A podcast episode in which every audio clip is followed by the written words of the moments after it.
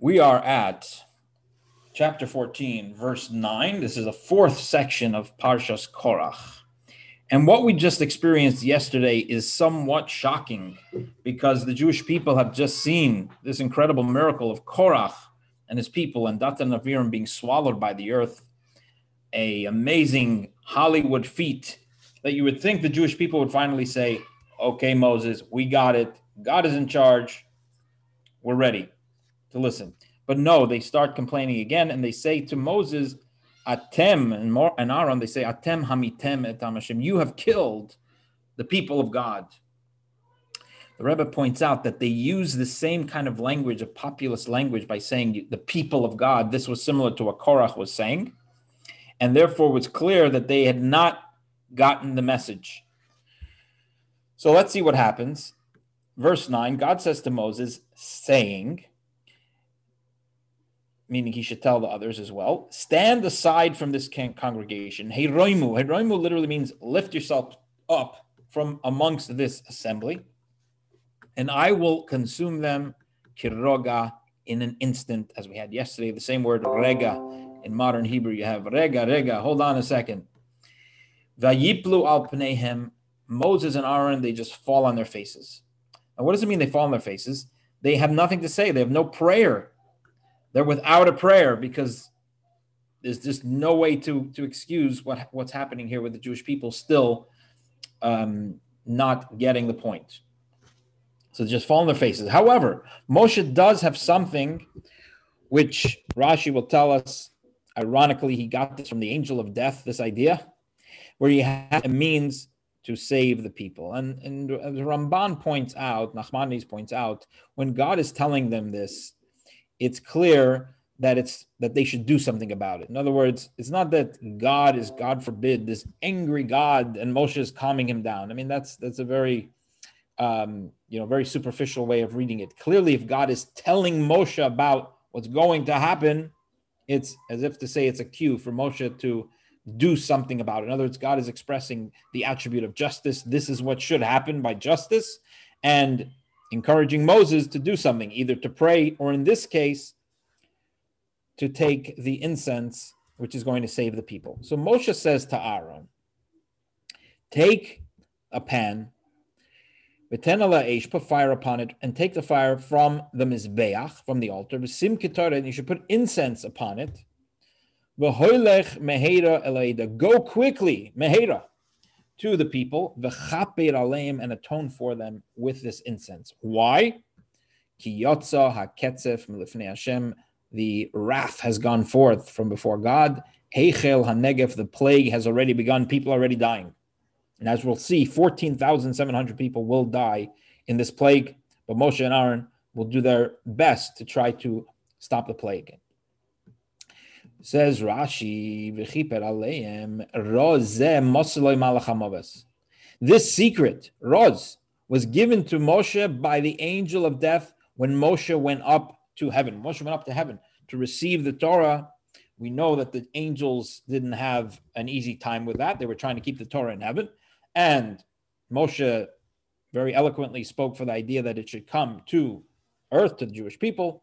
And the angels were impressed. They gave him presents. What was the present that the angel of death gave to Moses? It was this idea, shahaktoides, it was a secret, that ketoris, the incense, can stop a magefa, it could stop a plague, as we study in Masechet Shabbat, in, in the Talmud Tractate Shabbat, page ninety-nine. I don't see it in, um, in this Rashi here. Okay, it comes later. Okay. Um, yeah, verse twelve, Vayikach Aaron, so Aaron takes, Kasher diber Moshe, as Moses spoke. Now, these seem to be some extra words. Um, our, um, it would be obvious that he was doing what Moshe told him. The Or Hachaim, Rabbi Chaim ibn Atar, ex- explains, and he says that Mo- Aaron, Moshe was really commanding him to do something that was extra legal. It was not really, it's not really condoned by the Torah to take incense, to do incense outside of the temple and to just do it out in the in the camp. So Moshe was telling him to do something that was not in accordance with the Torah. And so according to Or Hachaim, the way he interprets it, this is a case where we know that a prophet is able to override Torah law on a temporary basis. This is, uh, we talked about this on Shavuos night, that, um, you know, unless he's saying to worship idols, or unless he's saying this mitzvah is abolished forever, if it's a temporary thing, if he says today, just today, or for a certain amount of time, such and such, he can abolish a mitzvah, change the rules. And the classic example is Elijah on the Mount Carmel, when the with the showdown between the prophets of the Baal, prophets of the idol Baal, and Eliyahu. He was offering sacrifices outside the temple. Or Hachaim says this is a similar thing, and that's why it says, Kasher Dibir Moshe. Moshe, as a prophet, is able to tell Aharon, go and do the Ketoret outside of the temple, even though typically that is not allowed. So he runs out into the midst of the assembly. So he's, he's uh, he has this attribute of alacrity, not taking his time. He wants to save as many people as he can. Indeed, the plague had begun among the people. So he places the incense upon the pan. He atones for the people. And he stands, verse thirteen, between the dead and between the living. And the Magefa stops. Magefa is the plague. Rashi has a very interesting story here, backstory. He says, what does it mean he stood between the dead and the living? He says, Aaron grabbed the angel of death, and he's holding him back. And the malach, the angel, says to him, Hanach li lasei shluchusi, leave me to do my shluchut, my mission. I am on a mission from God. You can't stop me. Let me go. This is reminiscent, by the way, when we learned about the splitting of the sea, where Moshe says the sea should split. The sea says, hey, I'm on a mission. God told me water to flow from the beginning of creation. You can't tell me to do something different. So we have a clash between uh, God's servants. So what does Aaron say to the angel of death? He says, Moshe tzivani la'akev al yadcha. Moshe commanded me to stop you. Amar le, you're telling me Moshe told you to stop you? Ani shluchish hamakayim. I am the messenger of God himself, of the omnipresent. Va'ata shluchish al Moshe. And you are merely the angel of Moshe. So who should listen to who? Amar le. So Aaron says, Ein Moshe omer klum milibo. Moshe doesn't say anything from his own heart, meaning he doesn't make stuff up. Elami pi hagvura, everything he says comes from God. So if he told me to stop you, that means that God is on board with that. And interestingly, um, this is kind of the theme of the whole Parsha, which is, is Moshe making stuff up? Is he saying that Aaron should be the high priest and this one should be the leader of the of the, of the Kihatites? The point of the whole parsha is that everything that Moshe says is coming from God, and this even the even the angel of death has to hear it, and he hears it from from Aaron. And so Aaron continues, says, if you don't believe me that this is what God wants, God and Moshe are at the entrance of the of the tabernacle. Boy imi, come with me, usha'al, and we will ask. And that's what it means. Rashi tells us at the end of the Aliyah, where it says Aaron returned to Moshe. We're going to jump ahead to verse fifteen. It says, Aaron returned to Moses at the entrance of the tent of meeting, and the plague was checked. Why? What is this? What is this verse saying? According to Rashi, this means that he returned to Moses with the angel of death. He said, hey, come on, let's go ask Moshe and God and see what the story is. And God indeed confirms, yes, angel of death, you can go. Uh, the, the plague is supposed to be stopped. Dover Acher, Rashi gives a second ex- explanation. He says, Lama b'ktoides. So why did Moses choose the Ketorah? So the first interpretation, as we learned, is this was the trick, the secret that he learned from the Malach HaMaves, the angel of death, while he was up in heaven. But Rashi gives a different interpretation, a secondary interpretation of why he would choose the incense. And it says as follows. This was really a P R move. Why? The Jewish people were really slandering and vilifying the incense. And they were saying, Sam HaMavesu. This thing is a poison. This thing is deadly. Why? Because it was through the incense that Nadav and Avihu, the two sons of Aaron, that they died. And it was through the incense that the two hundred fifty people were killed.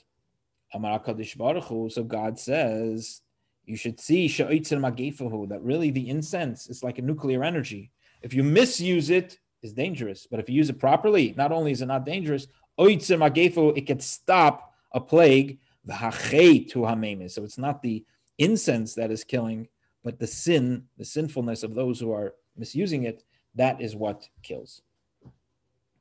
However, before Aaron was able to get out there, there was, um, in the plague, there were there were fourteen thousand seven hundred people who died, in addition to all those who died because of the matter of Korach. Yosef, Aaron, and Moshe. Moshe returned. Aaron returned to Moshe to the entrance of the Oel Moed. And the plague stopped. I'm going to jump to uh, another two minutes. We started late. I'm going to jump to tomorrow's. I think I hit the wrong button though. Jump to tomorrow's session. Get a head start. Okay. So in this, this section, which is Hamishi, fifth section, God is going to tell Moses to do something to make a sign that Aaron indeed is the chosen one. And there's a question, why is this necessary? It seems to be obvious at this point, but it's being reinforced and also will tell us why indeed Aaron is chosen. So God says to Moses, saying, speak to the Jewish people and take from them, from each one of the tribes, one stick, uh, a staff, a lifeless staff. twelve, ish es shemoy tichtav al mateo, and write the name of each tribe on their staff.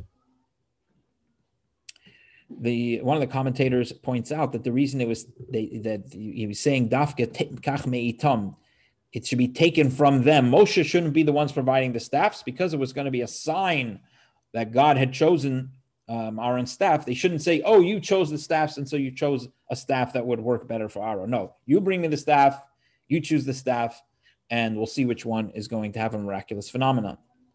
Verse eighteen, the name of Aaron should be written on a staff for Levi.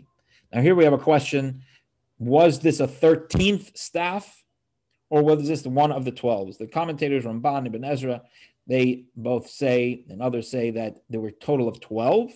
And in verse eighteen, the Torah is just talking about the tribe of Levi and that Aaron's name would be written on the staff for the tribe of Levi, but among the twelve. And that, and the reason it's not thirteen is because they say the two tribes that are part of the tribe of Yosef, Ephraim and Manasseh, they had one, one staff to represent them both. However, Rashi doesn't comment on it. And the Rebbe's understanding of it is that according to Rashi, in fact, this was a thirteenth staff, the staff of Aaron. And what should you do with these staffs? You should put them in the Ohel Moed, in front of the Ark of Testimony. And it will be that the person that I choose, Matehu Yifroch, his staff is going to blossom. And thereby I will remove from myself, I will calm, calm uh, the complaints of the Jewish people, that they are complaining against you. And Moshe says to the children of Israel, and indeed they did this, each one gave a staff. So you have twelve, as and in addition, Umate Aaron, the, the staff of Aaron was Besoich Matoisim, was among their, amidst their staffs. Rashi says, why, what does it mean amidst? It doesn't mean just among. It means literally really amidst, that he put it in the middle. So no one would say, oh, you put Aaron's closer to the holy, to the to the holy of holies, to the side of the divine presence, and that's why it sprouted miraculously. No, he put it right in the middle. Verse twenty-two, so he places all of these in front of God. And the next day, Moshe comes to the Or Leidus, and behold, the staff of Aharon had sprouted to the house of Levi. It gave forth blossoms, perach, the flower. It sprouted buds, and it produced, it developed shkedim, ripe almonds. I'm going to pause here and um, look at Rashi. And then we'll pause. Rashi says, why is it dafka? Why, why specifically almonds? Rashi says, that the shkedim, the, the almonds are the fruits that blossom quicker than any other fruit. And so why is that, why is that relevant? It's relevant because somebody who, who um, makes complaints about the kahuna, about the, or opposes the, the priest, the priesthood, and says, oh, I want to be the priest. You know, this, this is not right. How, why do they get it? The punishment for that comes quickly, as we see with Uzziah, which Rashi has already mentioned, when he said that saras, leprosy, is the punishment for somebody who makes questions about the kahuna. We see there by Uzziah, who was a king and wanted to be, wanted to act like a Kohen, that he got the saras on his forehead. This happened very quickly. So um, I'll just share. There's so much to share on this, but I want to share this idea of, of swiftness. So in Chassidus, it says that, you know, the Kohanim, their job, one of their jobs is to bless the Jewish people. And they do that on, on the holidays. And what is explained in Chassidus, that typically when a blessing is brought into the world, there, there, there's a, a chain of uh, roadblocks, let's say, where even though the blessing has been issued from on high, the funds have been put into an account, so to speak, it has to actually make it into this world. And on each, each level, there's questions. Is, are we deserving? Are we not deserving? And when the blessing comes from the Kohanim, it's like a diplomatic immunity. It goes through all of those roadblocks swiftly. That's the idea of, of the of the almonds, this idea that, that the blessing of the Kohanim comes swiftly without and, and, and unblocked. Now, why is this? Why? How do we merit that? So I mentioned that the reason why God is showing this this uh, this miracle with the almonds is also to show why Aharon was chosen. And Kli Yakar, one of the commentators, he points out that a staff is a lifeless thing, right? And he says it could be also a metaphor for a person who seems like is lifeless. He doesn't have any merit. He doesn't have the, wa- the, the, the water, the moisture that represents the Torah and the mitzvahs. And the way the Rebbe interpreted it was that Aharon, he had the ability to see potential in where others saw lifelessness, and another person is, oh, this person is too far gone, he's a loser, he's, he's no hope, these people are in a dispute, it'll never change. No, Aaron always saw the life, the potential everywhere, and that was represented by the fact that a lifeless stick suddenly was growing fruits, and that also reinforced to the people that Aaron was chosen for it, but also he has the, the, the uh, character to be the person who is the representative of the Jewish people in the Beit HaMikdash. Well, that concludes uh, our fourth section and a little bit of number five, and tomorrow we'll continue with the rest of five.